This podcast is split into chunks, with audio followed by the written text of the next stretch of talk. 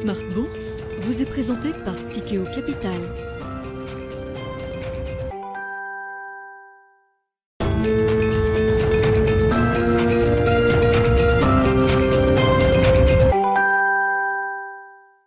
Bonjour à tous et bienvenue dans Smart Bourse. Smart Bourse, votre rendez-vous bourse 2 fois par jour en direct sur B Smart à 12h30. Tout d'abord, une demi-heure pour décrypter les actualités marché à la mi-journée avant la grande édition du soir où l'on commente cette fois-ci les actualités macroéconomiques et microéconomiques durant 1 heure dans Smart Bourse. Je vous rappelle que cette émission peut se retrouver en replay sur bismart.fr, mais que vous pouvez également l'écouter en podcast sur toutes les plateformes de podcast. Et au sommaire de cette édition, le gouvernement chinois a communiqué ce matin en ce qui concerne sa politique de vaccination. Le pays compte accélérer en ce qui concerne la vaccination des plus de 80 ans. La Chine qui fait en effet face depuis plusieurs jours à une vague de contestations en ce qui concerne la politique zéro Covid menée par le gouvernement. Contestation qui a d'ailleurs été particulièrement accrue ce week-end et qui remet en cause la gestion de la pandémie par les autorités. La Chine qui se trouve donc actuellement face à un dilemme entre une réouverture trop rapide de son économie qui pourrait avoir de lourdes conséquences sanitaires ou un maintien de la politique zéro Covid, mais avec cette fois-ci des conséquences sociales ou encore économiques. Du côté des autorités chinoises, le message est clair, la manifestation en cours ne remet pas en cause les mesures elles-mêmes, mais peut-être une application trop zélée de manière locale. Et en Chine toujours, nous reviendrons dans un instant sur le soutien des autorités chinoises au secteur de l'immobilier. Après avoir mis un coup de frein aux excès du secteur il y a 1 an, le gouvernement a annoncé il y a un peu plus d'une semaine 16 mesures visant à soutenir ce secteur et notamment à faciliter l'accès au crédit ou au financement d'un certain nombre d'acteurs. Hier, on apprenait que l'organisme chinois de réglementation des valeurs mobilières a levé l'interdiction de refinancer les actions du secteur coté en bourse, toujours dans une optique de faciliter donc l'accès au financement de ces sociétés et de permettre à l'immobilier chinois de se relancer alors que l'épargne des ménages chinois est massivement investie en immobilier. Nous reviendrons également dans un instant sur les perspectives économiques en zone euro et sur les décisions à venir de la BCE à la lumière du chiffre allemand de l'inflation pour le mois de novembre qui fait part d'une croissance nulle en mensuel et d'une très légère décélération en annuel par rapport au mois d'octobre. Vous en aurez le résumé complet dans un instant dans Tendance Mon Ami et nous évoquerons évidemment bien sûr les prises de parole des différents membres de la Fed cette fois-ci qui tentent de temporiser les ardeurs du marché et rappeler que les hausses de taux sont loin d'être finies. Et enfin, dans le dernier quart d'heure de Smart Bourse, nous reviendrons sur le contexte des marchés actions depuis plusieurs mois. Des marchés actions dans lesquels on constate une dispersion sectorielle qui redonne ses lettres de noblesse au métier de la gestion active. Nous en parlerons avec Luc Dumontier, directeur général adjoint aux investissements et aux opérations chez Ossiam. On se retrouve tout de suite.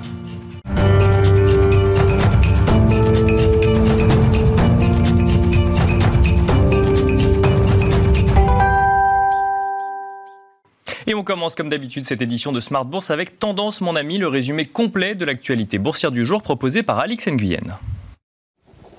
C'est une séance passée à l'équilibre pour la Bourse de Paris.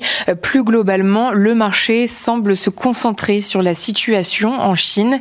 Et l'autre sujet de préoccupation du jour est celui des prix à la consommation en Europe. Le ralentissement de l'inflation en Espagne et en Allemagne laisse présager le même mouvement dans l'ensemble de la zone euro.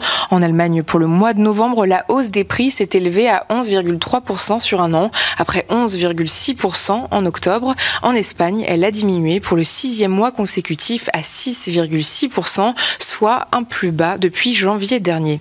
À noter que la même statistique pour la zone euro sera publiée mercredi. Retour en Chine donc, où la spéculation quant à un assouplissement des contraintes sanitaires en Chine après les manifestations du week-end a porté les marchés asiatiques ce matin, mais prudence toujours du fait d'incertitudes au sujet de la politique zéro Covid et de son impact sur l'économie.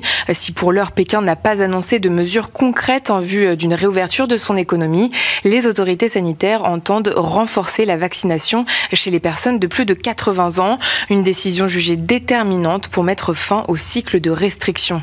À noter que le nombre de contaminations au Covid-19 a diminué hier, et ce pour la première fois depuis le 19 novembre, après avoir enregistré un record de plus de 40 000 dimanche. Aux États-Unis, comme anticipé, la confiance du consommateur s'est dégradée. L'indice de confiance calculé par le Conference Board est ressorti à 100,2 contre 102,2 en octobre. Les anticipations du consommateur sur l'inflation à horizon d'un an donnent un taux de 7,2% en novembre après 6,9% en octobre. Sur le plan des valeurs à suivre aujourd'hui, très dépendant de ses ventes en Asie, le secteur du luxe se ressaisit, LVMH et Kering grimpent. Sur le fond des matières premières, les cours du pétrole repartent à la hausse après avoir touché un plus bas de près d'un an hier, en anticipation d'une forte réduction de la production de l'OPEP et de ses alliés face à la diminution de la demande. TotalEnergies avance dans le vert. Demain seront donc publiés les chiffres de l'inflation en France et dans la zone euro. On attend aussi le livre beige de la Fed, des chiffres sur l'emploi aux États-Unis. C'est aussi le jour où commencera le séjour d'Emmanuel Macron à Washington. Voilà, le CAC 40 qui évolue dans le vert à 30 minutes de la clôture du jour à 6681 points. C'était Tendance, mon ami, le résumé complet de l'actualité boursière du jour proposé par Alix Nguyen.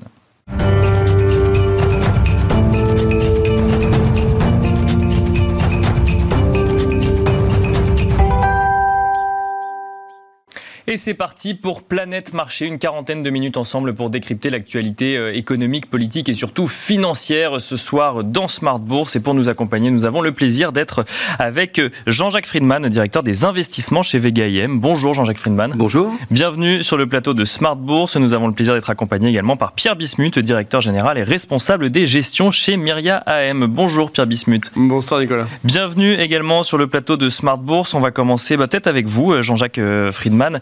Sur ce rallye connu par les marchés actions depuis 2 mois maintenant, depuis fin septembre. Alors, un rallye, j'ai envie de dire un mouvement global, même si les réalités en fonction des indices, que ce soit en Europe ou aux États-Unis, sont un petit peu différents. Mais comment est-ce qu'on interprète ce rallye? Comment est-ce qu'on essaie de comprendre ce qui sous-tend le rallye action en cette fin d'année? Et surtout, on peut se demander si il va tenir sur le mois qui arrive jusqu'à la fin de l'année. Alors, ce qui est intéressant, c'est que tous les gérants, finalement, si vous interrogez tous les gérants, ils vont dire 20%, ça fait beaucoup, etc. Ce qui peut être un indice qui va tenir un peu, quoi, justement. Parce que tout le monde, la question c'est est-ce que c'est un bear market rally, etc. Nous on le trouve assez différent de ce qu'on avait vécu en juillet ou justement. Peut-être l'idée, il n'y a pas 36 choses sur lesquelles se focaliser, il y en a 3-4 toujours, quoi. Il y a les politiques des banques centrales, il y a la macroéconomie, il y a la micro, il y a la géopolitique, et là le marché était complètement focalisé sur l'inflation et donc sur les politiques de banque centrale. D'accord. Et pendant assez longtemps finalement, chacun espérait, ce qui est assez curieux, c'est que chacun avait quand même le sentiment stratégiste, économiste, que les chiffres allaient s'améliorer, et puis il y a eu 2 ou 3 déceptions. Et ce coup-ci, nous comme toujours, on attendait finalement un peu une amélioration du chiffre. Et ce qui était étonnant, c'est que là, le marché, par contre, ne l'a pas joué. Alors que mécaniquement, on sait bien que les effets de premier tour sur les matières premières, etc., étaient passés, qu'il y avait encore quelques effets de second tour. Et là, ce qui était intéressant, c'est que le chiffre s'améliorait, alors que certaines composantes, comme les loyers notamment, n'étaient pas encore améliorées. Donc un chiffre de l'inflation qui est venu soutenir, mais soutenir un mouvement qui avait commencé bien avant, pour le coup, puisque le chiffre de l'inflation du mois d'octobre, on l'a eu il y a 2 semaines. Le rallye, ça fait 2 mois qu'il dure sur les marchés. Ce qui était intéressant justement, c'était que le chiffre précédent, en fait, qui était à négatif, où là les gens avaient pu déjà se repositionner, finalement la séance avait été très particulière. C'était Avant de savoir jusqu'où le marché peut aller, c'était presque du style, vers le bas, il n'y avait plus grand-chose à aller chercher, puisque ce chiffre aurait pu précipiter la panique, ne le faisait pas. Et ce chiffre-là est venu confirmer. Après, on s'approche peut-être de la fin d'année, et les gens se mobilisent un peu sur d'autres éléments. Alors, sur la macroéconomie, tout le monde a le scénario d'une récession, c'est assez rare, une récession programmée.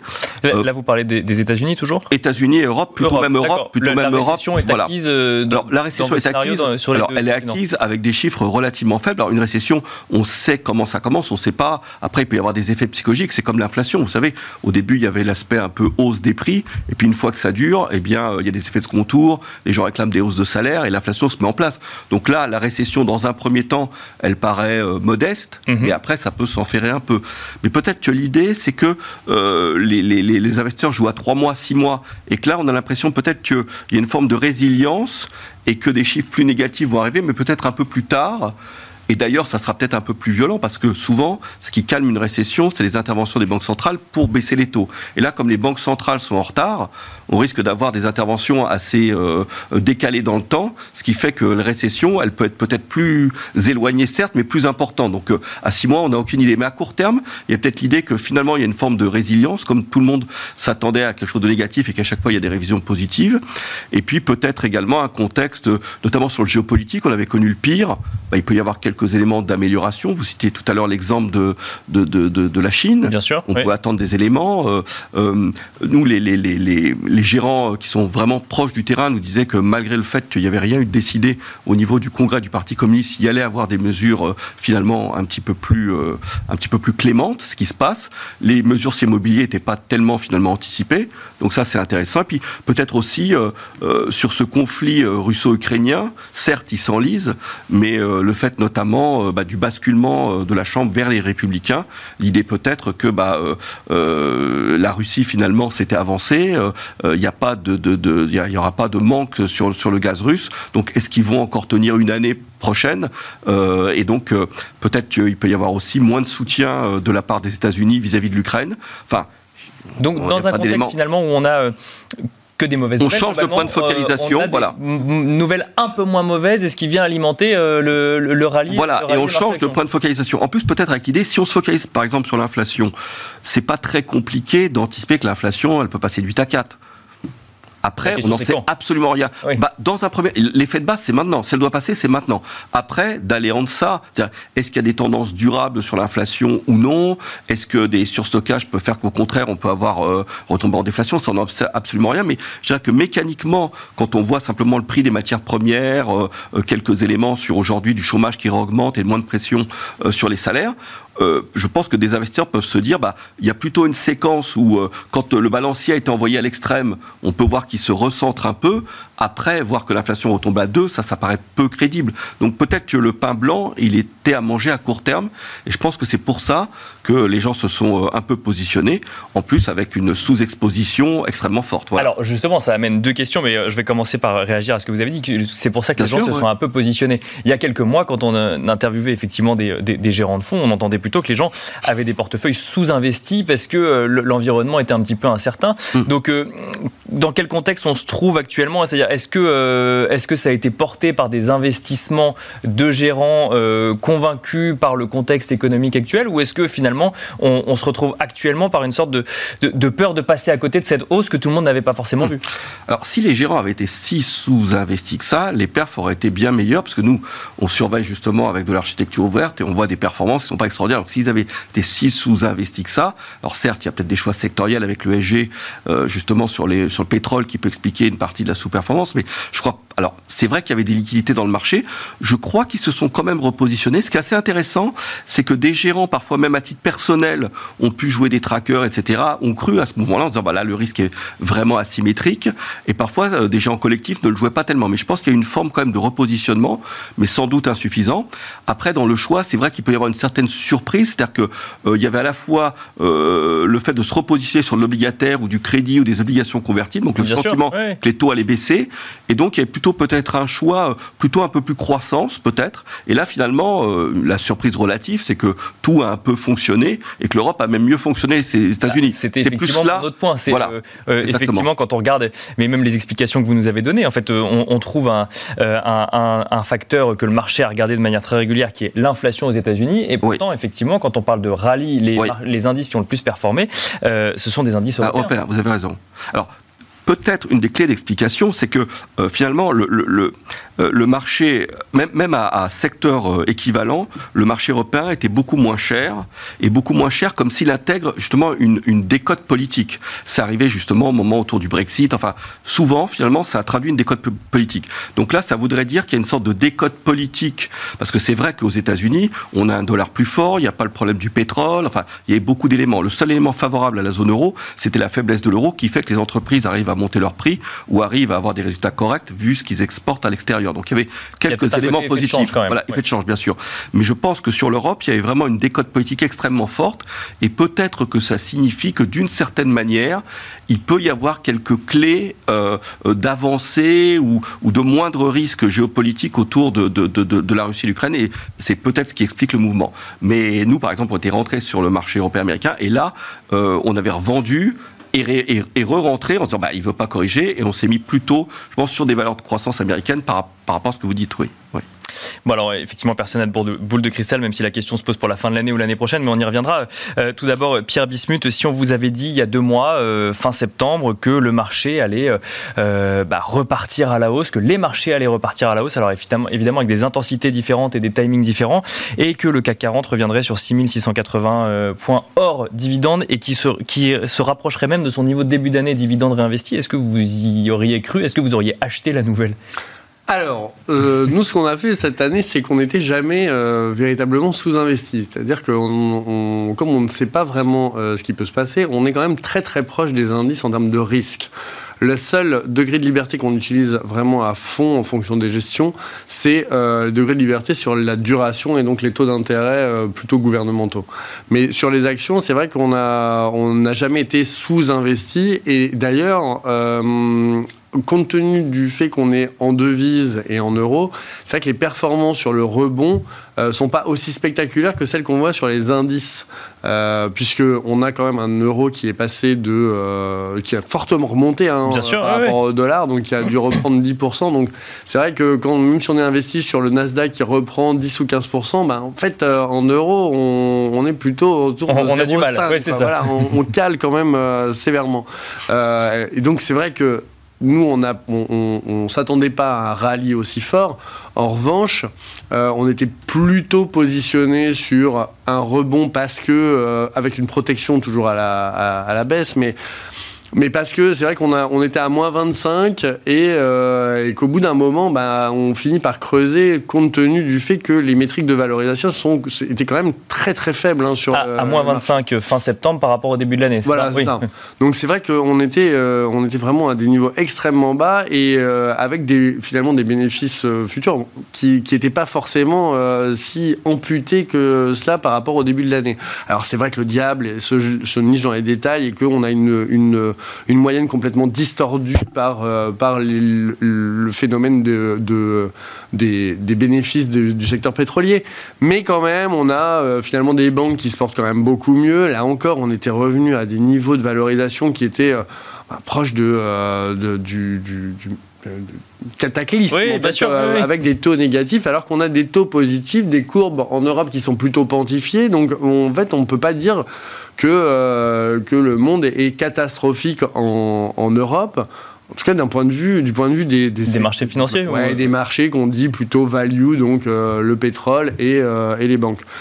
Donc on a aussi eu un très fort rallye sur les bancaires. On a vu des chiffres, et là c'est vraiment de la microéconomie, sur le secteur du luxe, qui est un secteur énorme pour le CAC 40, qui a vraiment surperformé dans un contexte de récession rampante, récession ambiante, je ne sais pas comment on peut le qualifier. Attendu en tout cas. Ouais, voilà, mais on se croirait un peu en mars 2020 où il va y avoir plein de faillites qui n'arrivent pas. Et là, on est en récession. Donc, il y a eu pourtant techniquement une récession aux États-Unis qui n'est pas considérée comme une récession cette année. Donc, parce que le bureau qui est en charge de décréter les récessions, il y a eu 2 trimestres de croissance négative et c'est pas une récession au sens économique du terme. Ouais. Donc, c'est très particulier comme ambiance. On est dans une ambiance où la récession est attendue. Elle est tellement attendue que finalement, on entend un certain nombre de gens dire elle a tellement été préparée, cette récession, qu'on se pose la question de savoir si on va vraiment faire face à ce choc prévu. Nous, on a essayé de faire des maths. Et donc, au début de l'année, on avait un acquis de croissance compris entre 2% aux États-Unis et 2,8% en Europe. On va atteindre une croissance économique de l'ordre de 2,5. Donc, la récession 2022 on y est. Ça veut dire qu'on a des trimestres de croissance nuls, légèrement négatifs, légèrement positifs, mais bon, globalement, on est en récession depuis 2022, et pareil aux États-Unis. Alors, on peut faire du fine-tuning, est-ce que c'est une récession dure, est-ce que c'est... Non, globalement, on a une croissance zéro, trimestre par trimestre. Par contre, en annuel, ça donne une croissance positive. Mais là, force est de constater que sur les trimestres, bah, c'est pas génial. Bah, normalement, la définition, c'est 2 trimestres consécutifs. Voilà. Donc alors, est-ce que parce qu'il y a des dépenses de l'État, ça marche mieux, mais globalement, on voit bien que l'activité économique est vraiment très très délicate. Pourtant, on a un chômage qui est plutôt bas et a priori des chiffres de consommation qui sont plutôt pas mauvais. Donc, on a vraiment une ambiance très bizarre. Et je rajoute ça dans la balance, des publications d'entreprises moins mauvaises qu'attendues, voire plutôt bonnes pour certaines d'entre elles. Vous avez cité le secteur bancaire, mais globalement, à part effectivement des GAFAM qui ont un peu plus souffert que ce qui était attendu, globalement, les entreprises montrent une certaine résilience au troisième trimestre de l'année 2022. Voilà, ne pas oublier que les GAFAM, c'est vraiment un indicateur de contexte récessif actuel, puisque c'est vraiment que de la pub. Donc c'est vrai qu'on a des budgets pub qui sont en baisse. Là où on pouvait s'attendre à un rebond, alors c'est facile maintenant qu'il a eu lieu, mais quand même, c'était qu'on était extrêmement bas. Le chiffre d'inflation, et c'est ça qui est rigolo, c'est que c'est le chiffre d'inflation mensuel qui compte, notamment aux États-Unis. Et quand vous faites des maths, bah, encore une fois, sur le chiffre de l'inflation, quand vous avez une progression de 0,5, bah, les gens ont tendance à faire 0,5 x 12, ça fait 6%. On est complètement en dehors des cibles d'inflation, que ce soit de la Fed ou la BCE. Là, en octobre, il se trouve qu'on a eu un chiffre à 0,3 au lieu de 0,5. Et c'est ça qui a mis du baume au cœur au marché, parce que 0,3 x 12, ça fait 3,6. Et là, on est quand même vachement plus dans la ligne de mire des banquiers centraux. Mais on s'est dit, est-ce que le pic, finalement, n'est pas passé ? D'autant plus que le pétrole a eu un comportement délétère depuis le pic d'octobre. Donc là, on a eu les chiffres d'inflation partiels sur la zone euro. Ils sont tous négatifs Alors, vous avez cité les chiffres en normes européennes, mais quand vous les prenez en normes, on va dire, nationales, c'est encore plus impressionnant. On est en négatif. En Allemagne, c'est en négatif. Oui. Pareil, en Espagne, on est en négatif. Et donc, si vous faites des maths, encore une fois, alors ça marche moins bien. Mais c'est vrai qu'on n'aime pas faire du négatif x 12, parce qu'on ne va pas avoir moins 6% d'inflation. Mais ce qu'on se dit, c'est que... on a des dynamiques sur les prix des matières premières, parce qu'on regarde vraiment non seulement l'énergie, et la composante énergie sur un an, c'est énorme. Mais quand vous regardez les matières premières ou agricoles, énergie, c'est vrai que ça a tendance vraiment à caler depuis un certain temps. Et que, Jean-Jacques en parlait, on a une amélioration, en tout cas un sentiment d'amélioration sur le conflit russo-ukrainien. À tort ou à raison, peut-être qu'on en parle moins, je ne sais pas, c'est peut-être que Noël qui approche, mais en tout cas, il y a moins d'angoisse là-dessus et on se dit que finalement, avec un soutien militaire aussi fort des États-Unis et l'Europe qui tend à prendre le relais, en fait, le statu quo pourrait finalement se prolonger. Bien sûr. En tout cas, en matière de perception des investisseurs, exactement. C'est ça dont on parle. Ouais. On sait qu'on n'a pas de problème d'approvisionnement. Alors, il y a peut-être ERDF qui nous a fait un peu peur sur les tensions mais qui sont à prévoir en janvier sur le réseau électrique, mais on parle plus finalement de pénurie et de problèmes de chauffage. On voit en plus qu'en Ukraine, alors qu'ils sont bombardés, ils arrivent à remettre l'électricité quand même très rapidement, ce qui est pour moi une énigme, mais ça a l'air quand même de bien sûr, oui. très bien fonctionner dans le contexte, bien sûr, avec les protocoles. En tout cas, ça rassure effectivement un investisseur européen en France qui se pose des questions sur le sujet de l'énergie. Donc pour toutes ces raisons-là, en fait, le marché qu'il rebondisse, c'est pas vraiment... Alors, on pouvait louper le début, mais franchement, le signal offert par le chiffre d'inflation américain en mensuel était quand même extrêmement clair, et c'est ça qui a projeté les indices très haut. Alors, justement, sur les marchés actions, Jean-Jacques Friedman, la question que se posent quand même pas mal d'investisseurs, c'est les marchés à l'heure actuelle, à leur niveau actuel, si je mets les marchés au sens large, mais on peut se concentrer sur les marchés européens, sont-ils trop optimistes ? Puisque là, on explique effectivement une situation présente, une situation passée, un mouvement passé, mais sont-ils trop optimistes vis-à-vis de l'année 2023 qui s'ouvre, par exemple, où effectivement on a l'impression que la récession reste une certitude pour tous les observateurs ou tous les analystes. je crois qu'il ne faut jamais se projeter en disant voilà pour l'année 2023 un scénario, puisque finalement les gens raisonnent presque mois par mois, 2-3 mois, etc. Je ne crois pas qu'ils soient trop optimistes, c'est-à-dire que je pense que beaucoup de personnes aujourd'hui, c'est-à-dire si on interrogeait les gérants, beaucoup diraient ah, s'il baissait de 3-4%, j'achèterais. Bon, alors voilà, donc c'est un peu ça. Ce qui veut dire que, voilà, c'est-à-dire que logiquement, non, ce qui est assez étonnant, c'est que finalement la zone où on est, c'est presque la zone, déjà un triple top qu'on vit, et puis la zone pré-conflit et après-conflit. Oui, la zone ça, du 24 février qu'on a jamais. Donc ce qui est très étonnant déjà, c'est que, c'est-à-dire qu'il y a une force d'entrants qui compense ceux qui naturellement vendent sur ces niveaux-là, quoi. C'est-à-dire qu'il se passe quelque chose, parce que c'est naturellement... les gens disent bah non, on peut pas revenir au niveau de conflit, et voilà. Donc déjà il y a ça, c'est-à-dire qu'en face il y a une force suffisante pour empêcher finalement cette consolidation naturelle de se faire, qu'on a d'ailleurs tenté nous, puis voyant que ça se fait pas, bah on revient un peu. Peut-être que justement les gens se projettent sur 2023 et se disent bah voilà, il y a quand même eu le fait, alors que les résultats sont un peu factices parce qu'il y a une partie importante des 20% de hausse des BPA qu'on a eu qui sont liés à Total, qui sont liés aux boîtes énergétiques, mais bien c'est sûr, vrai que oui. Quand on regarde, bah il y a quand même une petite dizaine de pourcents de hausse des BPA. Donc finalement, on a eu un marché qui baisse avec des BPA qui montent. Donc il y a déjà l'anticipation de résultats qui vont décroître de 15%. Peut-être qu'il y a aussi une petite explication, c'est-à-dire que même quand les officiels de la BCE parlent, ils disent qu'il y a une partie même la moitié des chiffres d'inflation, on ne comprend pas pourquoi. Et peut-être que c'est justement cette espèce de pricing power des entreprises qui ont réussi à faire passer des prix, qui explique d'ailleurs les bons résultats, et la flexibilité aussi des entreprises, concernant aux États. Hein, on parlait tout à l'heure des technologiques, mais on voit vraiment les boîtes tech aujourd'hui sûr, qui dégraissent comme des boîtes classiques. Donc le fait peut-être que... Ou un sujet d'épargne que les ménages auraient encore aujourd'hui, mais n'auront peut-être pas forcément encore dans 3 mois, 6 mois, pour justement accepter ces hausses de prix. Et puis, il y avait aussi le fait qu'il y avait de l'épargne liée, finalement, aux politiques de soutien budgétaire pendant le Covid, qui continuait. C'est-à-dire que si on se replace au début de l'année dernière, par exemple, il y avait l'idée d'une croissance qui serait de 4% aux États-Unis, début de cette année, 4% États-Unis, Europe et Chine. Il y avait une idée, justement, qu'il y avait un manque dans les services et qu'il y avait un effet rattrapage qui allait avoir lieu avec une épargne un peu importante. Donc cette épargne, elle a aussi contribué à avoir un soutien plus important que ce qu'on pouvait imaginer. Donc je pense que les investisseurs peuvent se dire sur début 2023, s'il y a quelques résolutions chinoises, on voit le conflit, etc. Et on voit que finalement l'histoire de la pression russe a quand même échoué et qu'ils ne peuvent pas en mettre une couche parce que finalement maintenant l'hiver étant passé, ça reporte à l'année prochaine. Bien sûr, ce qui ne règle pas tout, pour autant le problème pour l'année prochaine. Mais tout le problème bien sûr, mais voilà, les gens se disent peut-être, donc non, je ne crois pas qu'il est trop cher le marché.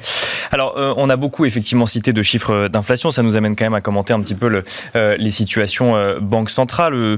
Je commence par les États-Unis puisque le chiffre de l'inflation en zone euro n'est pas encore publié, on n'a que le chiffre d'inflation alors effectivement en Espagne ou en Allemagne qui montre des légères améliorations, effectivement, même si la BCE a quand même affiché clairement que la fin des hausses de taux ou une réduction des hausses de taux n'était pas à prévoir tout de suite. C'est un peu le même discours qu'on a de la part des gouverneurs de la Fed, Jean-Jacques Friedman, c'est que on a eu une sorte d'euphorie vis-à-vis du dernier chiffre de l'inflation, mais que ce soit des faucons ou des colombes, pour l'instant, tout le monde est d'accord au sein de la Fed avec des discours différents pour dire la fin d'une hausse de taux, une réduction pourquoi pas, mais la fin d'une hausse de taux n'est pas du tout à l'ordre du jour aujourd'hui. Et pourtant, j'ai envie de dire, je reviens au marché, mais le marché acclame un chiffre d'inflation alors que la Fed va continuer à monter ses taux, elle le dit. Peut-être parce que un événement important aussi dont on n'a pas encore parlé, c'est par exemple ce qui s'est passé avec l'Angleterre.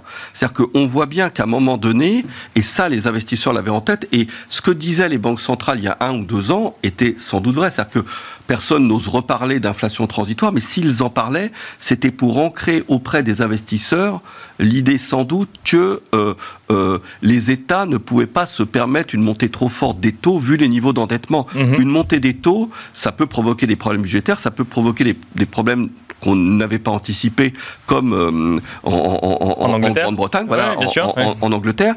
Et donc, eux, leur rôle, c'est absolument d'ancrer auprès des investisseurs le fait que l'inflation sera jugulée à terme pour empêcher des taux d'intérêt trop élevés, pour en gros avoir des taux d'intérêt réels négatifs et presque spolier l'épargnant obligataire. C'est presque le but du jeu des banques centrales. Ils sont prêts à ce que les taux montent pendant 6 mois, est-ce que les États puissent s'endetter plus cher pendant 6 mois, mais pour finalement préserver le fait que les États puissent s'endetter dans de bonnes conditions à terme. Donc finalement, les banques centrales, c'est normal, elles essaient d'avoir un discours performatif, si je puis dire. Elles voudraient bien, que par la parole, calmer les anticipations inflationnistes. Et donc au moment où elles basculent, on le voit bien, où elles basculent, elles vont ralentir le rythme pour la première fois, de dire, oui mais vous savez, on ira sans doute plus loin et de manière plus importante que ce que vous pouvez imaginer. Mais je dirais pas que c'est des promesses alcooliques, ça. Dans 6 mois, dans 1 an, on n'y pensera plus. C'est la communication. Dans 6 mois, dans 1 an... Ça ne met pas en cause votre estimation de ce terminal. Comment croire à une banque centrale, et c'est son job de le faire, alors qu'il y a 1 ou 2 ans, elle disait, dans 2022, il n'y aura pas de hausse des taux. Donc, si on a juste de la mémoire, on ne va pas plus les croire aujourd'hui, et elles ont raison de le dire et de le faire, mais elles pouvaient dire la même chose sur d'autres sujets il y a 2 ans, vous voyez. Donc, selon vous, mais selon les scénarios que vous pouvez avoir chez Vega IM, un taux terminal de la Fed à quoi, 5,5, ça reste 5%, ça n'a pas changé par rapport aux dernières... Bien sûr. On va avoir une rencontre, je pense, entre le taux d'inflation et le taux, 5%, ils vont attendre. Et puis à ce moment-là, si ça se calme bien, si les taux repassent à 4, on dira, ils se targueront d'une réussite qui n'est pas de leur fait, en gros. C'est-à-dire que finalement, mécaniquement, eux, ils devaient empêcher les effets de second tour, ils devaient empêcher le fait que l'anticipation de tout à chacun, on ne se dise pas, tiens, l'inflation, c'est durablement cher, durablement plus élevé. Ils l'ont réussi, parce que dans la tête des gens, c'est de se dire, comme on va tomber en récession, bien sûr que l'inflation va retomber, bien sûr que c'est intéressant d'acheter des fonds de portage obligataires.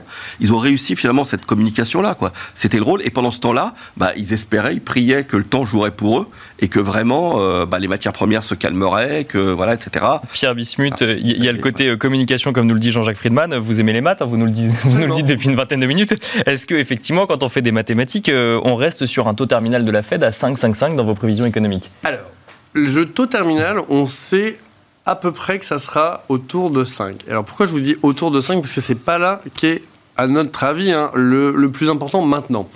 En fait, c'est la dynamique qui a été et la séquence qu'on a vécue en 2022. Parce qu'on a eu un taux terminal à 2, 2,5, puis 3, puis un saut à 4, puis un saut à 5.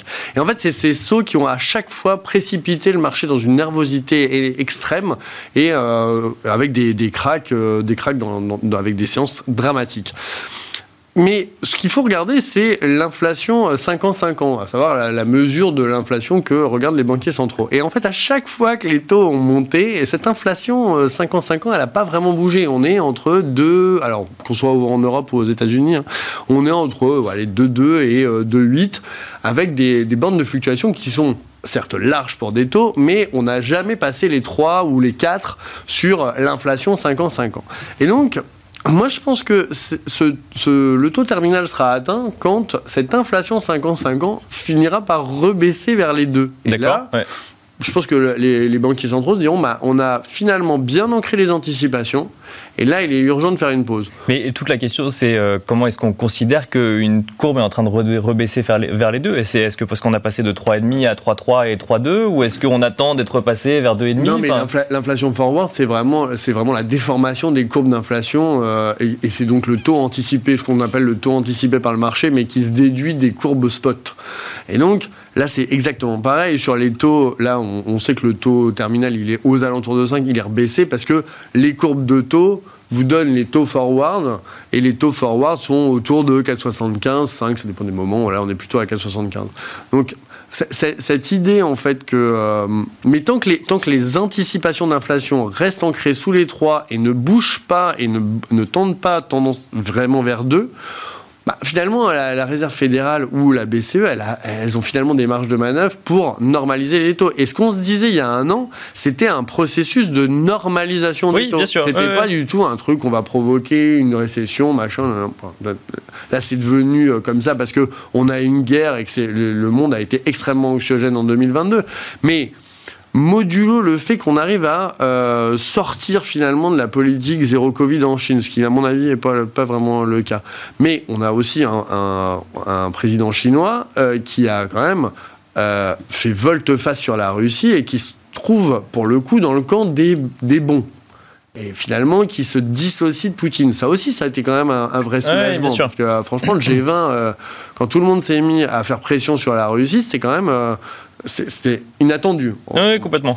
Donc, je pense que la normalisation des taux, c'est normal d'avoir des taux...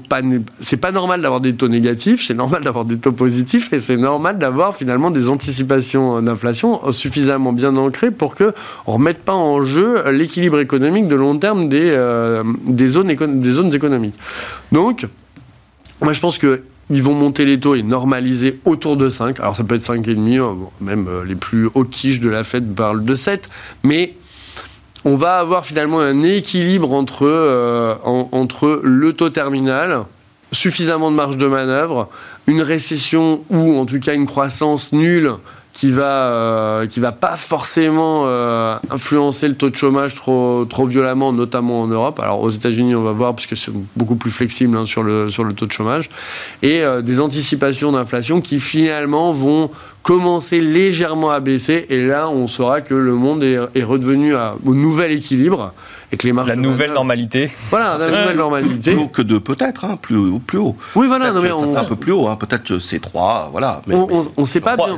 3% d'inflation, c'est ça, non, c'est ça le sujet. Oui, 3-4% d'inflation et des taux où le débat, peut-être, voilà, on essaie d'ancrer pour que ça revienne à 2, mais peut-être que voilà, ça reviendra à 2,5 ou 3, voilà. Mais ouais. Alors, je leur tourne, messieurs, un petit mot quand même sur la Chine. Alors on ne va pas revenir sur toutes les mesures, effectivement il y a eu 2 listes de mesures qui ont été publiées il y a une semaine et demie, maintenant 20 mesures en matière d'ouverture vis-à-vis de la politique zéro Covid, 16 mesures en matière de soutien à l'immobilier et des manifestations depuis quelques jours, notamment ce week-end. On va peut-être continuer avec vous, Pierre Bismuth. Comment est-ce que vous voyez cette situation en Chine, sachant que à chaque perspective de réouverture de l'économie chinoise, on voit une certaine euphorie en se disant ça y est, une économie de plus qui va pouvoir tirer la croissance mondiale.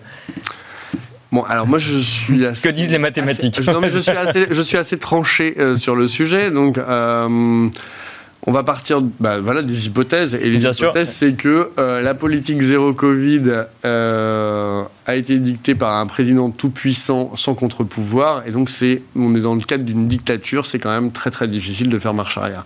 Donc cette politique de zéro Covid, elle va perdurer. On dit qu'on va vacciner les plus de 80 ans, ce qui aurait dû être fait. Alors c'est bien parce que rétrospectivement, on s'aperçoit que finalement, les pays occidentaux ont fait vraiment du bon boulot sur la vaccination des plus âgés et de baisser en... Parce qu'en Chine, ils ont favorisé ceux qui allaient travailler, effectivement, exactement, et pas forcément les populations les plus à risque. Exactement, donc ils sont hyper vecteur du virus et hyper fragile sur ce virus en particulier. Bon, on a voulu vacciner avec des vaccins chinois qui, à la priori, sont quand même beaucoup moins efficaces que des vaccins aux technologies à ARN messager. Donc, on a d'ailleurs un laboratoire chinois qui a acheté cette technologie, mais qui a eu interdiction de le faire parce que c'était l'Occident qui l'avait produit. Donc, on reste quand même dans une logique de dictature. Et effectivement, ça va être difficile d'en sortir. Alors, on espère que l'épidémie va faire un peu comme chez nous et se transformer en petite grippe ou en virus, sous réserve, bien sûr, que tout le monde soit vacciné. Hein, ça, bien sûr, sûr et certain. Et que, miraculeusement, en Chine, malgré des vaccins peu performants, ça se passe. Bon, voilà, moi je trouve que c'est très difficile d'investir dans une dictature et avec des marchés peu libres, et finalement où un homme peut être tout puissant sur sa population. Donc moi ça me fait penser à Tiananmen, où en fait on avait beaucoup d'espoir sur la liberté, mais en fait cette liberté, de mon point de vue, sera écrasée, et puis on va revenir à une forme de vie avec le Covid en Chine, sous réserve qu'on arrive à faire passer pour Chinois des vaccins performants. Jean-Jacques Friedman, sur cette situation chinoise, est-ce que je rappelle quand même qu'il y avait des perspectives d'ouverture pour mars prochain dont on parlait il y a 2 semaines. Il y a actuellement des manifestations en Chine contre cette politique zéro Covid. Est-ce que tout cela alimente un scénario de réouverture de l'économie chinoise, et donc de nouveaux moteurs, sans parler de locomotives, mais de nouveaux moteurs à la croissance mondiale? Il y aura une certaine forme de réouverture. Alors, je suis d'accord sur le régime chinois. Généralement, quand ils annoncent... C'est ça l'avantage et la convention d'une dictature, c'est quand ils annoncent quelque chose, généralement, ils le font quand même. Donc, le fait qu'il a annoncé, il y a une forme d'ouverture quand même qui se font. Et les gérants chinois sur place qu'on connaît, même avançaient l'idée qu'il y aurait des annonces qui seront faites. Donc, les annonces vont dans ce sens-là. C'est vrai que c'est stupéfiant, parce que même sans parler de vaccins ARN, il y a des vaccins de meilleure qualité, traditionnels, qui pourraient fonctionner, donc on est stupéfait du fait que depuis tant d'années, soit ils étaient donnés, soit copiés, soit qu'importe la façon de faire, mais qu'ils n'aient pas été implantés. C'est vrai qu'il y a une valorisation très faible, l'Asie est, voilà, il y a un continent extrêmement puissant, une technologie très forte, etc.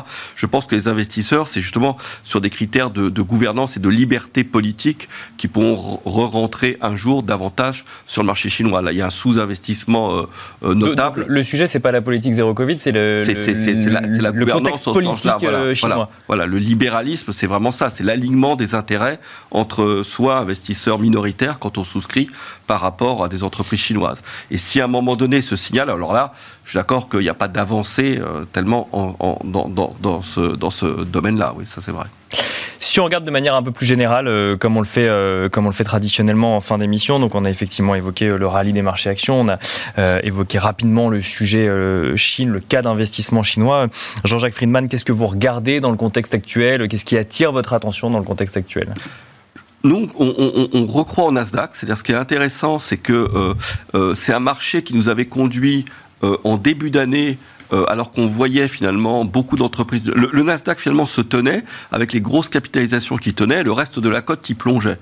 Et voilà, ça nous avait surpris, on nous a dit, voilà, il y a un indice. Là, on voit une structure du marché un petit peu plus solide, et peut-être que le mouvement qu'on peut anticiper quand même sur le dollar, c'est-à-dire que finalement le dollar joue un peu en termes de baromètre du risque, donc il était très fort dans un marché baissier. Là, on voit bien que quand ça se détend, il y a le fait que c'est l'anticipation justement peut-être d'une moindre politique agressive sur les taux américains, donc un dollar plus faible pourrait refavoriser les valeurs technologiques, et là, faut pas se tromper, c'est-à-dire que beaucoup de valeurs de croissance ont souffert du mouvement de hausse des taux, avec des taux qui se stabilisent ou qui même ont rebaissé.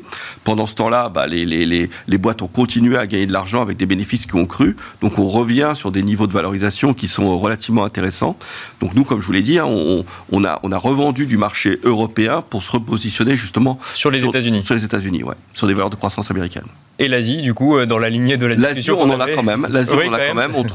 On trouve quand même que malgré tout, alors faut pas en avoir de manière démesurée, mais on peut pas passer totalement à côté, notamment quand on compare sur certains éléments ou sur certaines technologies à des niveaux de valorisation équivalents. Voilà, il nous semble qu'il y a aussi des perspectives en la matière.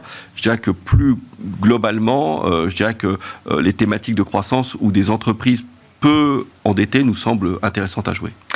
Pierre Bismuth, même question, qu'est-ce que vous regardez dans le contexte actuel? On a parlé des marchés actions, d'une diversification géographique des marchés actions. Alors c'est vrai que nous on regarde beaucoup les obligations et on attend avec impatience ce taux terminal pour pouvoir revenir à un scénario d'investissement plus classique sur les obligations, puisque tout au long de l'année 2022 on a, en tout cas sur mes fonds, j'ai vraiment réduit la duration et donc pour me replacer sur des fonds d'arbitrage de crédit qui ont plutôt une duration nulle. Donc c'est vrai que si on arrive à avoir ce taux terminal avec une courbe, que ce soit européenne ou américaine, qui se stabilise, il y aura un point d'entrée sur des critères plus classiques d'investissement obligataire, que ce soit gouvernementaux, crédits ou à haut rendement. Sachant que le haut rendement a quand même, pour une année terrible, une meilleure performance que les marchés gouvernementaux. Donc pour vous, bon disback, mais pas tout de suite quand même, c'est ça? En tout cas, ça devient quand même beaucoup plus attractif. C'est vrai que sortir des taux négatifs, c'est quand même une vraie bouffée d'air. Après, sur les actions, toute l'année, on a finalement... alors dérisquer en termes de style les portefeuilles pour avoir quelque chose qui se rapproche de plus en plus des indices de référence classiques, que ce soit le CAC, le MSCI Europe ou le S&P. Et c'est vrai que Nous, on est assez déçus de la gestion active cette année. On espère que ça sera mieux en 2023. Mais en tout cas, on rentre dans l'année 2023 avec des styles de gestion beaucoup plus neutres par rapport aux indices de référence. L'idée étant quand même de suivre d'abord avant d'être géniaux ou génial. Parce que pour le coup, on entend souvent que le contexte actuel porte les gérants actifs, contrairement à la gestion passive en 2021 ou 2020, où on avait des mouvements uniformes. 2022, c'est quand même dramatique pour la gestion active. Voilà. Et bien, on finira là-dessus. Ça tombe bien, c'est le sujet qu'on traitera juste après dans Marché à thème. Merci beaucoup, Pierre Bismuth, directeur général et responsable des gestions chez Myria AM. Merci beaucoup. Merci, Jean-Jacques Friedman, directeur des investissements chez Vega IM. Merci à vous également de nous avoir suivis. On se retrouve tout de suite dans Marché à thème.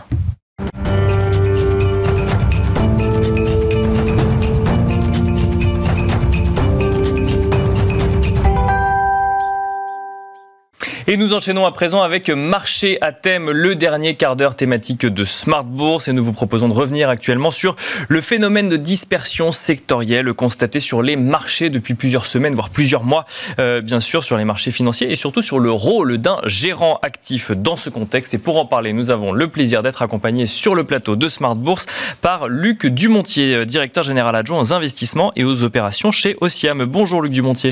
Bonjour.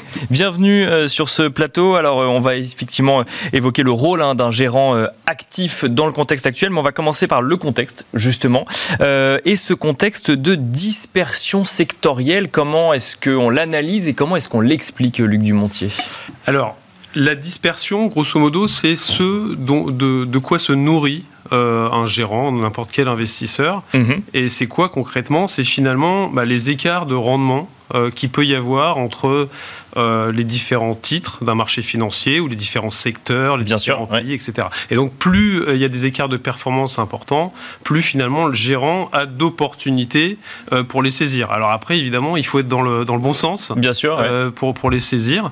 Mais c'est ça, ce phénomène de dispersion, c'est est-ce que les performances des différents actifs qui composent le marché sont dispersées. Et alors, est-ce que vous constatez actuellement une dispersion sectorielle plus grande que ce que vous auriez pu voir l'année dernière, par exemple? Oui, tout à fait. Donc, alors déjà, la dispersion est sur ces niveaux, les 5% les plus élevés, jamais enregistrés, sur les titres individuels du marché américain depuis 2004. D'accord. Donc on a un niveau de 36%, en moyenne on a 20%. Ça c'était pour le mois d'octobre. En Europe, on est aussi sur des niveaux plus élevés que la moyenne, bien qu'ils soient moins élevés que sur le marché américain, donc 24% contre 18%. Donc on a des titres qui génèrent des performances très dispersées. Ça c'est le premier élément. Deuxième élément, c'est à quoi est due cette dispersion? Oui, bien sûr. Donc, alors, pour revenir à votre question... Avant de dire à quoi elle est due, donc effectivement, on a bien compris les ordres de grandeur de matière en matière de dispersion. Est-ce que ça concerne quoi? Des secteurs d'activité, des entreprises au sein d'un secteur d'activité? Tout à fait. Donc, alors, c'est peut-être dans l'explication. Voilà, c'est sur ça que je voulais revenir. Donc après, effectivement, on peut attribuer finalement cette dispersion à différents éléments. D'accord. Donc par exemple, est-ce qu'elle vient de la dispersion des secteurs auxquels appartiennent les titres, ou des pays en Europe, ou des styles de gestion, growth, value, momentum, etc. D'accord. En moyenne, un tiers de la dispersion historique long terme vient des secteurs, un tiers des titres, un tiers des styles. Aujourd'hui, on a plus de 50% d'explications liées au secteur. Donc ça veut dire que non seulement la dispersion est plus importante que d'habitude, mais en plus la part des secteurs dans cette dispersion est plus élevée que d'habitude. Et donc un moyen plus simple de lire ça, c'est de regarder finalement les performances sectorielles depuis le début de l'année. On a tous en tête des performances quand même sectorielles assez disparates. Donc sur le marché US par exemple, en moyenne, l'écart entre le meilleur secteur et le moins bon secteur sur des années calendaires, c'est de l'ordre de 40%. Ah oui, quand même. D'accord. Cette année, 100%. Entre 70% de hausse pour l'énergie et 30% de baisse pour la consommation durable. En Europe, on a aussi une moyenne de 40%. Cette année, c'est 60%. Entre 40% de hausse pour l'énergie et moins 20% pour le secteur technologique. Donc on voit que les gérants ont eu beaucoup d'opportunités à jouer. Et ce qui est sympa, c'est qu'on observe des phénomènes de persistance. dans cette dispersion. Parce que vous pourriez me dire, ok, mais ça, vous êtes en train d'analyser le passé. Ce qui est intéressant de voir, c'est est-ce que les gérants vont pouvoir capter des opportunités importantes demain. Et donc on voit toujours la même dispersion sectorielle actuellement dans le marché. Oui, tout à fait. Et historiquement, on a un phénomène de persistance qui veut dire que quand on a eu de la dispersion quelques mois donnés, les mois suivants, on a vu ces mêmes niveaux de dispersion. Donc les gérants vont avoir beaucoup, actifs en tout cas, vont avoir beaucoup d'opportunités, en tout cas sur les secteurs, sur les mois, les trimestres à venir. Alors justement, on peut peut-être revenir sur le rôle du gérant, ce qui va nous amener à se poser un certain nombre de questions sur la façon dont on mène une stratégie de gestion active. Donc ce qu'on appelle une gestion passive, c'est généralement associé à des indices ou des ETF. L'idée, c'est de suivre effectivement des grands indices. Là, pour le coup, la gestion active, c'est qu'on va aller chercher des titres en particulier. Encore faut-il savoir se positionner sur ceux qui vont performer à la hausse plutôt que ceux qui performent à la baisse, comme vous nous le disiez. Oui, oui. Tout à fait. Alors, votre question me permet de faire juste une petite aparté. Ossiam, on gère beaucoup d'ETF. Hein, vous avez prononcé le mot. Oui, bien sûr. Ouais. Nous n'avons jamais géré d'ETF basé sur des indices pondérés par les capitalisations. Donc jamais des ETF passifs, on va dire. Oui, alors effectivement, il y a peut-être une incompréhension sur le sujet. ETF n'est pas toujours égal à gestion passive. Dans notre cas, c'est même jamais le cas. Nous avons des ETF qui répliquent des indices de stratégies actives. D'accord. Et par exemple, des stratégies qui vont faire de la location sectorielle. Donc concrètement, on a une stratégie qu'on a développée avec le professeur Shiller, qui est un prix Nobel d'économie en 2013, et qui consiste simplement à choisir 4 secteurs parmi 10 tous les mois. En fonction de critères de valorisation sur les marchés. Et donc on va réallouer notre portefeuille en réinvestissant sur les 4 secteurs les moins chers chaque début de mois. Et alors c'est justement ça la possibilité ou l'opportunité du gérant actif, c'est de faire évoluer finalement ses allocations en fonction du contexte, même si, comme vous nous le disiez, il y a une certaine persistance dans la dispersion sectorielle. Alors, il y a une persistance dans le niveau des opportunités. D'accord. S'il y a eu beaucoup de disparités entre les performances des secteurs aujourd'hui, il y en aura beaucoup demain. D'accord. Ça ne veut pas dire que les mêmes secteurs qui ont performé hier vont continuer de performer aujourd'hui. Ça veut simplement dire qu'il va y avoir plus d'opportunités. Et nous, pour capter ces opportunités, c'est ce que j'ai essayé de dire tout à l'heure, c'est que le principal indicateur pour essayer de les capter, c'est des critères de valorisation. Parce qu'on pense que les investisseurs surréagissent souvent par rapport à des narratives, comme l'a dit le professeur Shiller. Et donc, nous, on va jouer, finalement, on va être contrariant par rapport à ça. Parce que la dispersion, finalement, elle s'alimente par rapport à plein de thèmes. Et c'est pour ça qu'il y a beaucoup de dispersion aujourd'hui. Et ce qu'on appelle des narratives, c'est quoi? C'est des actualités marché? Voilà, tout à fait. Donc, par exemple, on en a 3 récentes. On a le Covid. Le Covid, on a bien vu qu'il y avait le Covid avait généré beaucoup de dispersion avec une surperformance d'actions comme Netflix par exemple et une sous-performance des actions très drivées par la croissance économique, etc. Bien sûr, mais ça ne dure pas éternellement. Ça ne dure pas éternellement, mais il y a toujours des narratifs qui viennent se créer.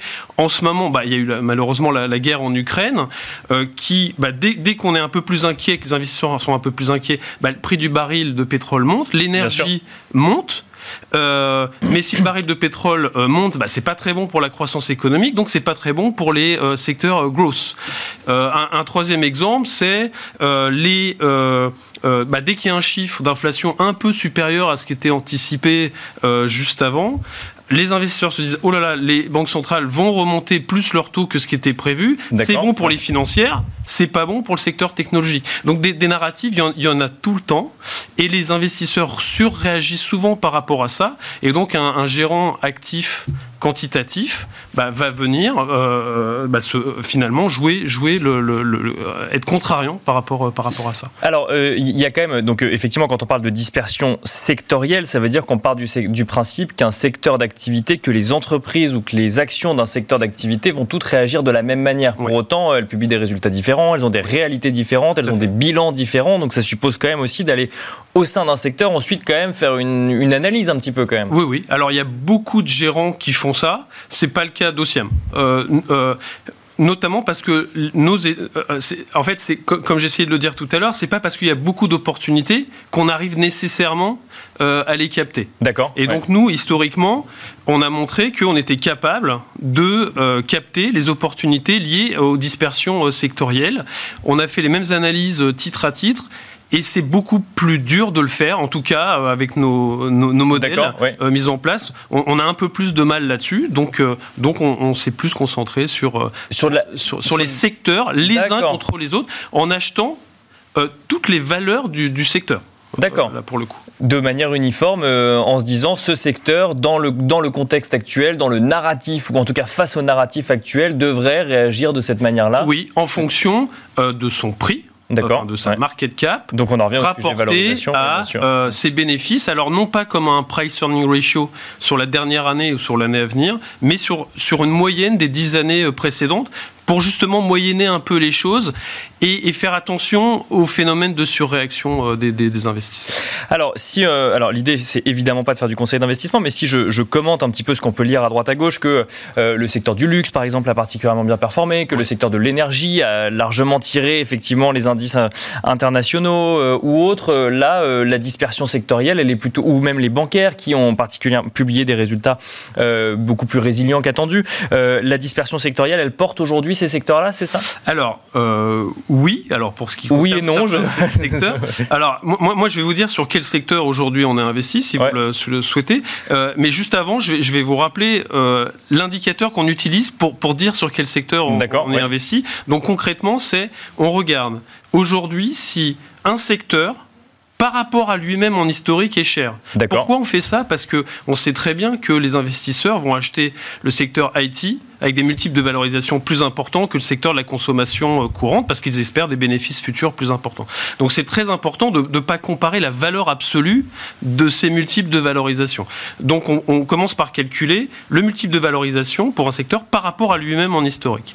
Et ensuite, on va classer, selon ce ratio, les différents secteurs en fonction de leur degré d'attractivité par rapport à leur moyenne historique. Et aujourd'hui, donc que ce soit sur les US ou sur l'Europe, les 4 secteurs qu'on a choisis, c'est finance et matériaux. Que ce soit d'un côté ou de l'autre de l'Atlantique. D'un côté ou de l'autre, d'accord, exactement. Oui. Sur les US, en plus, on a choisi les valeurs technologiques. D'accord. Donc ça, c'est intéressant parce que si on regardait juste le multiple terme, de le narratif ne les porte pas, complètement. Oui, mais si on regarde juste le multiple de valorisation actuel, c'est cher en absolu. Par contre, par rapport au secteur lui-même, c'est devenu pas cher. D'accord. Donc c'est pour ça, lié à cet indicateur, que le secteur des technologiques est rentré dans le portefeuille d'un point de vue quantitatif, quantitatif, et consommation durable. Donc vous parliez de luxe tout à l'heure. Bien sûr. Et ce même secteur consommation durable que vous mettiez au regard de l'énergie tout à l'heure pour montrer qu'il y avait une grande dispersion sectorielle. Oui, tout à fait. Exactement. Réalisé depuis le début de l'année. Et en Europe, donc finance matériaux, consommation courante et services de communication. Voilà. D'accord. Okay. Donc ce sont pour nous les secteurs aux États-Unis et en Europe qui sont les moins chers au regard de leur valorisation eux-mêmes et des valorisations des autres secteurs.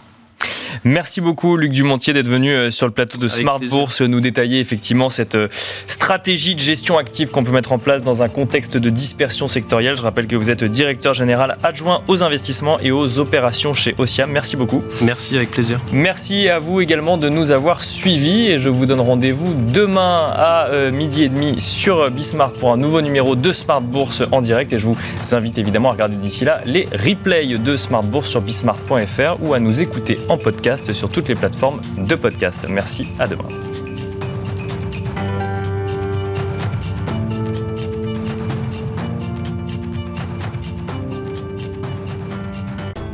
Smart Bourse vous a été présenté par Tikehau Capital.